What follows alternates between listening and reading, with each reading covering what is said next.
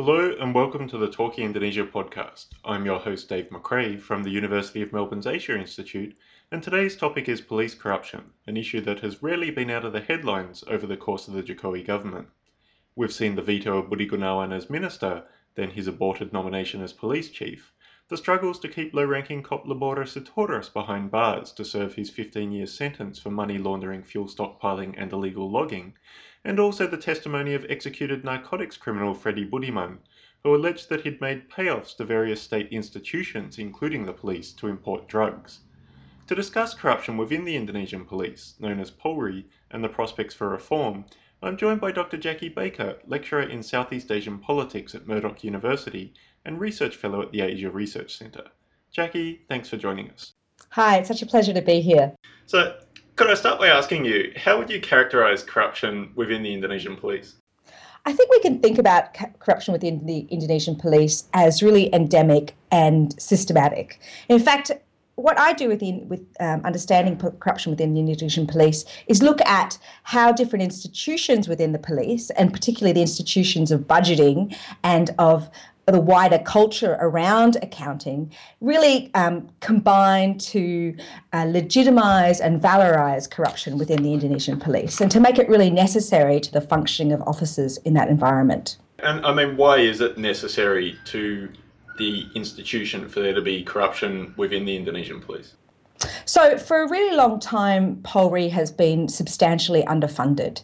And the roots of that lie in ABRI, which is the National Armed um, Forces, where the police were merged with the military for 32 years. And so, for those 32 years, the police were kind of the last on the receiving end of, the, of budgets. And the, the military took the most of it, and the police kind of got the scraps. And so, as part of that, um, the Indonesian police established a system by which they started to self finance. And they sought for what we call off budget funds or funds outside of the official budget in order to resource the institution.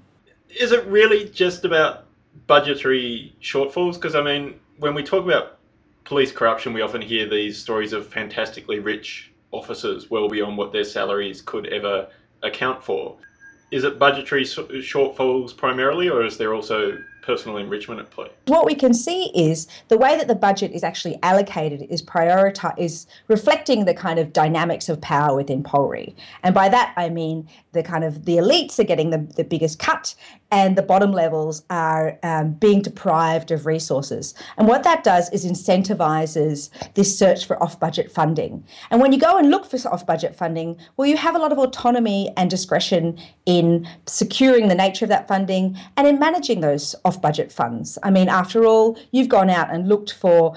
Uh, monies outside of the budget that you can that uh, you will use in order to do your job and that also means that there's a whole um, set of incentives around uh, personal enrichment there. You have the discretion to use it for the institution, which the institution will applaud and celebrate, or you can have the discretion to use it on interests, on your own interests and wealth accumulation. And to be clear, when you're talking about raising off budget funds, how do the police do that? What sort of, what sort of things are we talking about? So there are multiple ways that police do that, and it really depends on your unit and on your department and where you are where you are ranked so one of the key ways that they do that is to create protection rackets.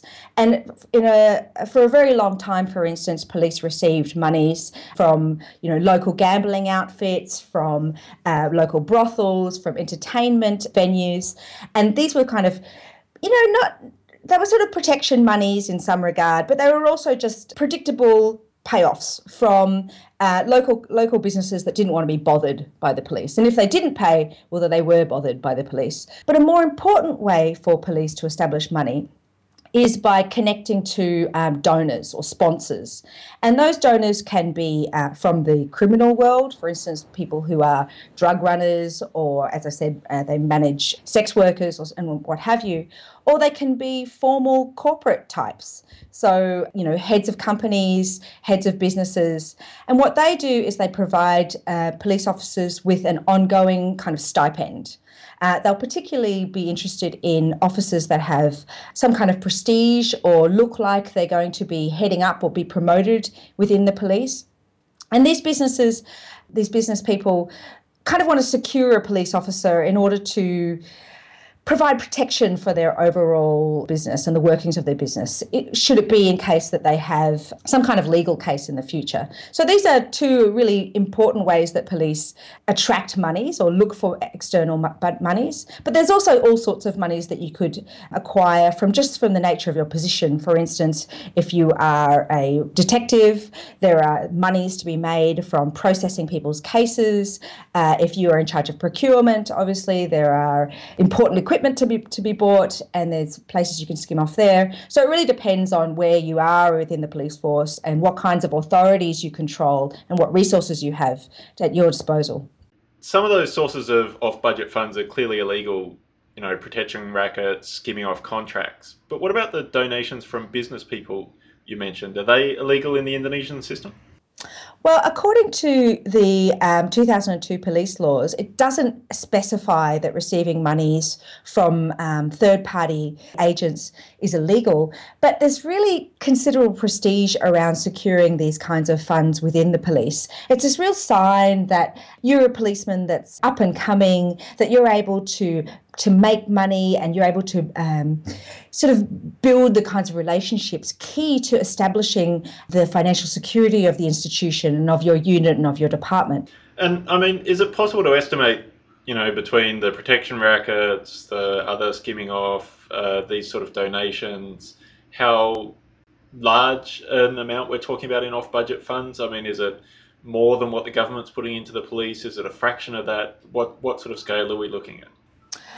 when when I started looking at the off-budget economy, the Indonesian police budget was around um, 20 trillion rupiah per year, and it's since subsequently raised in 2016 to about 70 trillion, which is a huge amount of money. 70 trillion rupiah is about seven billion dollars. But when I started looking at about, you know, when the figures were around 20 to 40 trillion, just having a sense of how an ordinary police station funds itself, how it looks for money, how it um, how money um, circulates within that police station, I would have said that um, off-budget funds were probably financing 90% of that police station. So the off-budget economy would far outstrip what the formal budget provided for the police for the police institution.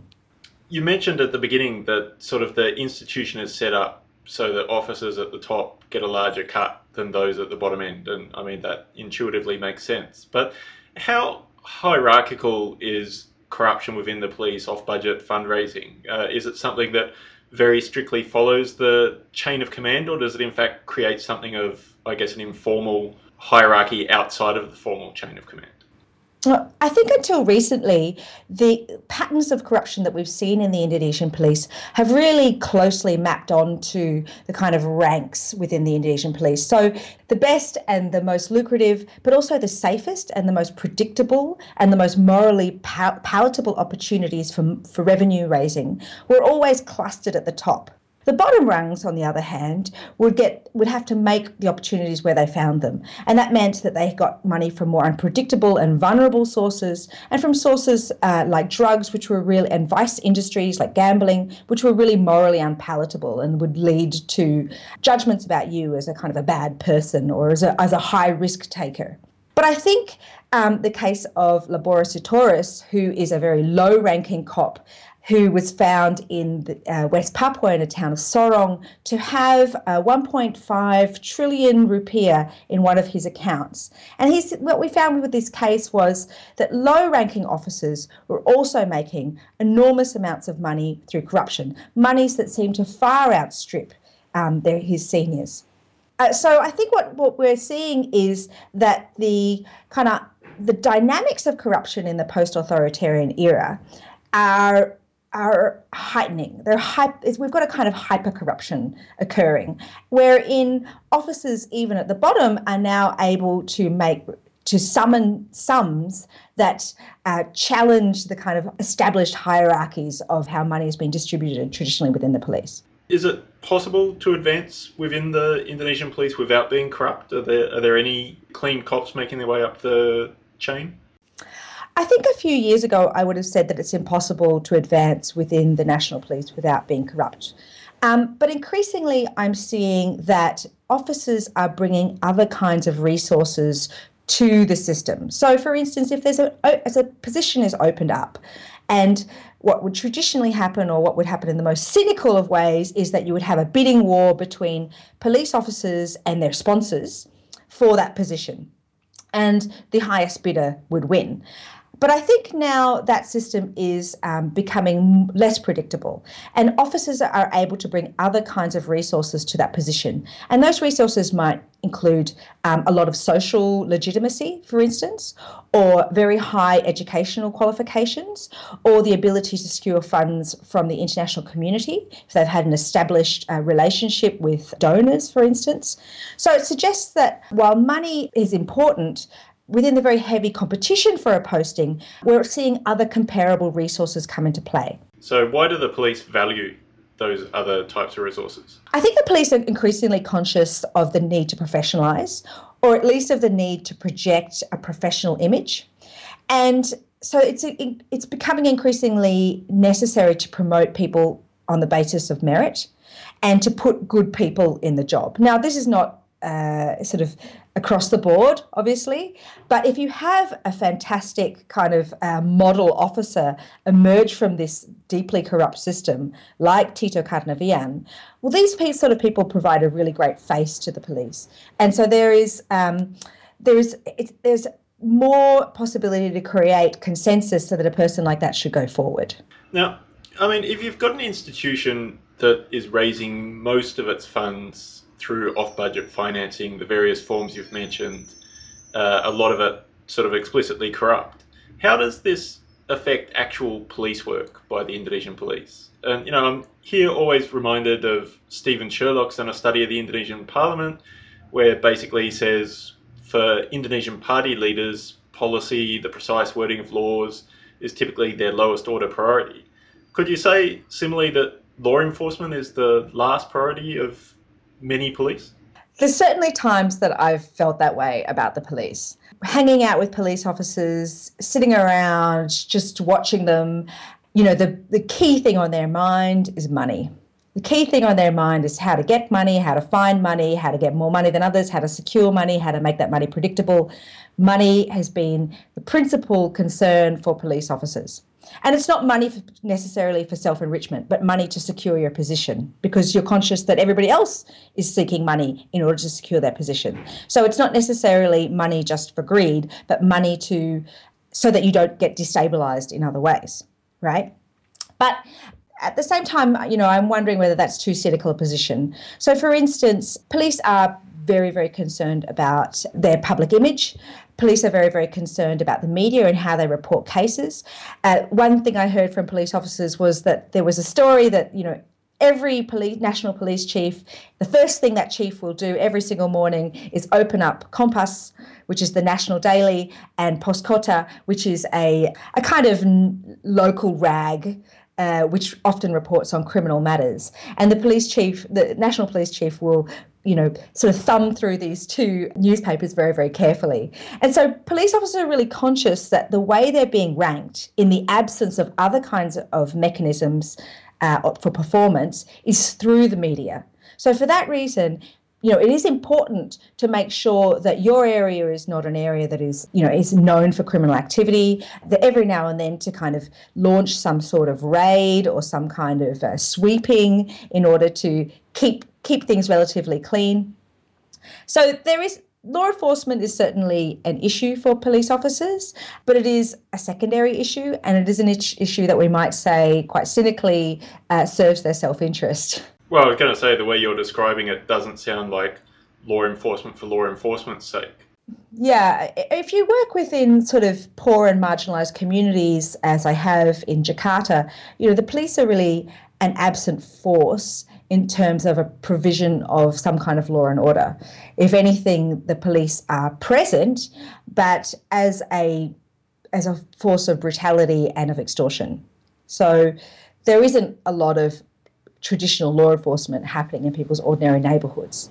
That said, when communities are very upset about the level of crime in their um, in their area and they're able to vocalise that in a way that gets social attention, police will act. So they're very, very conscious of public pressure then. Yeah, and the reason that they are conscious of that is because of their rivalry with the military. I mean, the police are constantly ranked as the most corrupt or second most corrupt institution within the within the state. Meanwhile, the TNI or the national the Indonesian military are constantly ranked by people as having the most legitimacy, as being the most professional. And the police are deeply conscious of this and envy the level of social legitimacy that the police, that the military enjoy. And so, for this reason, it's a driver to um, to act in cases where where people are calling for it. Okay, is it only on social legitimacy that the police are competing with the military, or are they also competing on this illicit fundraising? Yeah, so this has been an ongoing um, source of debate. I mean, ever since the police and the military were separated in 1999, we've seen at least every year a few cases where you'll have police and military forces um, clashing over what seems to be some kind of trivial issue. It might be a, a girl, or uh, it seems like kind of masculine bragging, or what have you. And the kind of backstory to these incidents is incidents is often um, explained as um, a clash over resources. For instance, the military may control a particular protection racket that the police are trying to co opt. And we saw a lot of these sorts of incidences um, in the early years of the separation. Um, and they've they've reduced in some ways, but they continue every year. We would have a few. So we've come to know the police and the military as rivalrous over these kinds of black market economies. But what I found in my research was that more often than not, actually, police and militaries were co- cooperating over off budget funds. And the reason they were doing that was because it was better to find some sort of mutually agreeable consensus than to invite media and social attention by conflict by getting into conflict over it.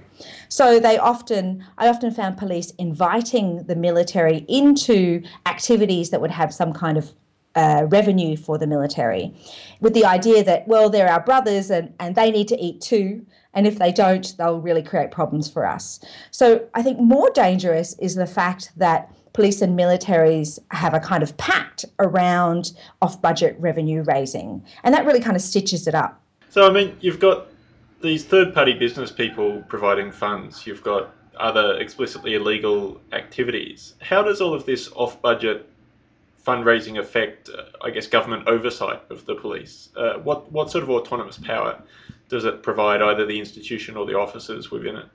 I mean, you've absolutely hit it on the head there, Dave, because budgets are a real accountability mechanism. They're one way that we enforce compliance, particularly over institutions that have quite a lot of coercive and um, legal power.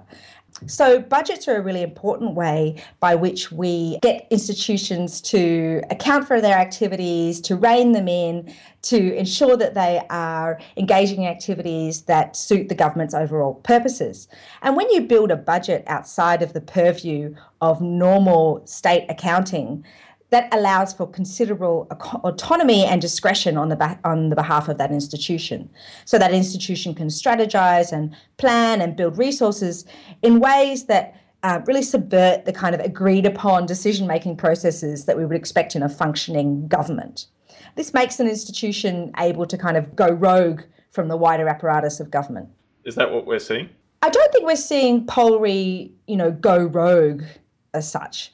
But they do enjoy considerable autonomy, much more autonomy than we would expect in a democratic system.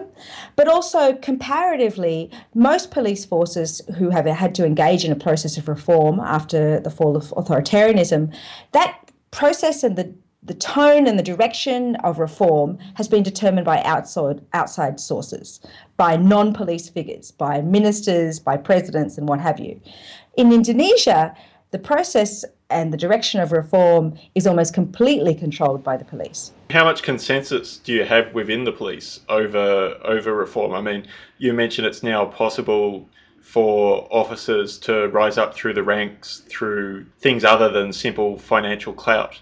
Do you do you have kind of a reformist faction within the police when we've seen internal conflicts over things like Jokowi's attempt to nominate Budi Gunawan as police chief?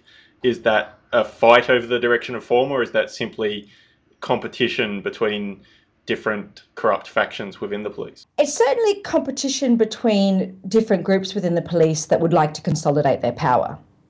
So while everyone in the police might say they're pro reform, and very few police officers would say, oh, I'm, I'm anti reform, there's almost no police officer that would agree that reform should be directed from outside of the police. And in fact, even when we look at pro reform police officers like Tito Karnavian, our new police chief, he's also arguing for a process of reform that is in, almost entirely in house, that uses in house institutions, in house departments, and that is very amenable to the groups that we might call non reformers, but who would probably better just consider other factions within the police. Okay, and why is, say, an officer like Tito Karnavian so determined to keep reform in house if, as you're saying, that kind of works against some of what outsiders might consider to be the desirable outcomes of reform? Potentially, the new National Police Chief thinks this is the only way to be able to bring in some of the reforms he'd like to, to do. I mean, he's suggested that all police officers now need to fill in a kind of an account of their wealth and their assets. He's suggested that police officers who would like to start a new business, for instance, that needs to be shared with internal affairs, that proposal, to make sure it doesn't conflict with their position. So I imagine that he thinks these are quite novel and powerful reforms that may do something to curtail corruption within the force. However, my perspective is that without opening this up to external review and utilizing other kinds of forms of horizontal and vertical accountability, it's really not going to have that bigger imp- impact. Do you think Tito is determined to have a, a big impact on the governance of the police?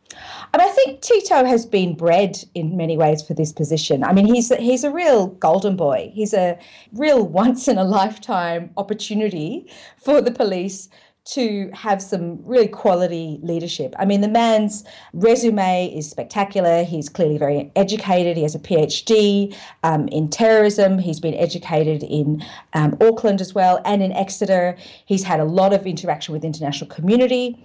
He has established re- relationships with uh, very well regarded human rights NGOs. Uh, Tito has been, in many ways, been positioning himself for this job for a very long time, and quite rightfully so. But I think his his attempt to reform is really going to be scuppered by a couple of things. Firstly, by the fact that his model for reform has no external accountability um, uh, built into it. The question of uh, something more radical like legislative reform and reforming the uh, police uh, law, which is really the heart of so many of the police's oversight problems, is really off the question, off the table. You know, he's not talking about that at all. Um, but Tito also works within a wider environment, and that environment is one where in, where in which we've seen the military really power building over under the Jokowi administration.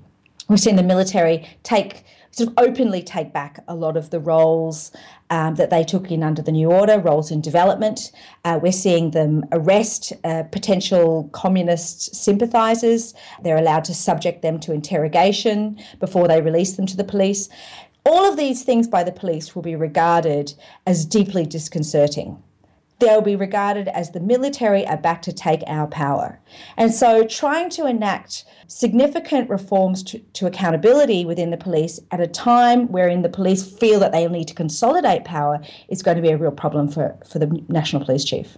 If even a National Police Chief with the sort of exceptional background that you've outlined for Tito Karnavian faces you know very severe obstacles to reform, and in fact, as you're describing, is is not interested in external oversight. What about on the government side of things? Do you see from Jokowi personally or senior figures within his government a real interest in establishing external oversight over the police? Well, absolutely not. And I don't think um, that's something I think horizontal accountability and rule of law is something that the president is unfortunately very very weak on. I mean, I think we need to congratulate Jokowi for appointing Tito Karnavian to the National Police Chief position.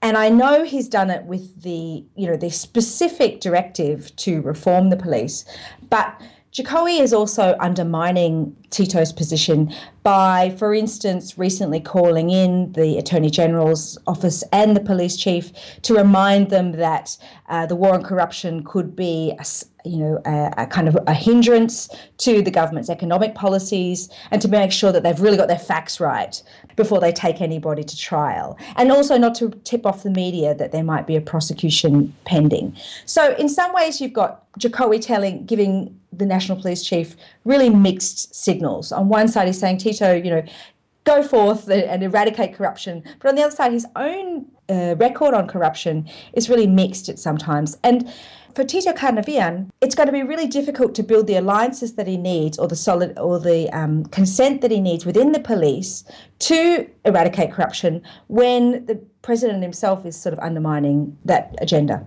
So, I mean, if Jokowi was interested in pushing police reform, what would he do? Uh, what what would be some basic steps to give impetus to it? Well, firstly, I think we need, you know, major law reform to the police police laws of 2002. We need a better system of vertical and horizontal accountability for the police. We need to revitalise the National Police Commission, which was originally designed to be, uh, you know, a point of public accountability for the police. That needs to be stronger. It needs to be more independent, and it needs to be able to act on um, complaints that the public submit to that commission in a way that really has some teeth. You know, I think also to eradicate corruption, I think the president really needs to signal to the KPK that the that the that the police police elite are fair game. You know, so far the KPK have only trialed four senior police generals for corruption charges. You know, this is obviously not proportional to the amount of corruption that is occurring within the Indonesian police. So I think we really need to frighten the police elite by uh, pursuing them for corruption charges and making some real a, a real fanfare around that. Okay, and I mean beyond Jokowi, the police themselves, is there an organised constituency within Indonesia that's pushing for those sort of reforms? I think it's deeply disorganised, and I think one of the problems with um, a, a, push for a police reform from outside, from within NGOs and think tanks, is that it's been really subject to the politics of um, competition with the military. The police see that when people call for uh, reform for the police, they think of them as proxies for the military who are really trying to weaken the police. So there's very little trust from the police that there are uh, objective professional voices that uh, that can be believed that calling for their reform, and this has meant this is this is the politics of this has really disorganised the front for police reform within Indonesia. Finally, with that situation, a disorganized constituency, a president giving mixed signals, a uh, police chief with an exceptional background but who favors internal processes. If you were to gaze into your crystal ball, uh, where would you see police reform sitting at the at the end of Jokowi's term three years from now? Uh, I'd like to be an optimist on this, Dave. I'd love to say we're going to see some real changes within the Indonesian police.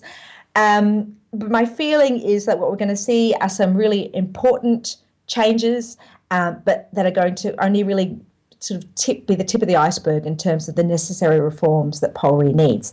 And the term that Jokowi and uh, the new police chief has is not long enough to really address the systemic corruption within the Indonesian police. Okay. On that note, there's uh, so much more I could ask you, Jacqui, but I'm afraid we're well and truly out of time. Uh, thanks so much for sharing your insights with us today. Thanks very much, Dave, and thanks for having me. Pleasure. Thank you. That was Dr. Jacqui Baker, lecturer in Southeast Asian politics at Murdoch University and research fellow in the Asia Research Centre. Don't forget you can find the entire Talking Indonesia archive at the Indonesia at Melbourne blog or subscribe via iTunes or your favourite podcasting app. Please do take the time to rate or review the podcast on iTunes as well. My colleague Dr. Ken Setiawan will be back with the next instalment of Talking Indonesia on 8 September. Until then, this has been the Talking Indonesia podcast. Bye for now.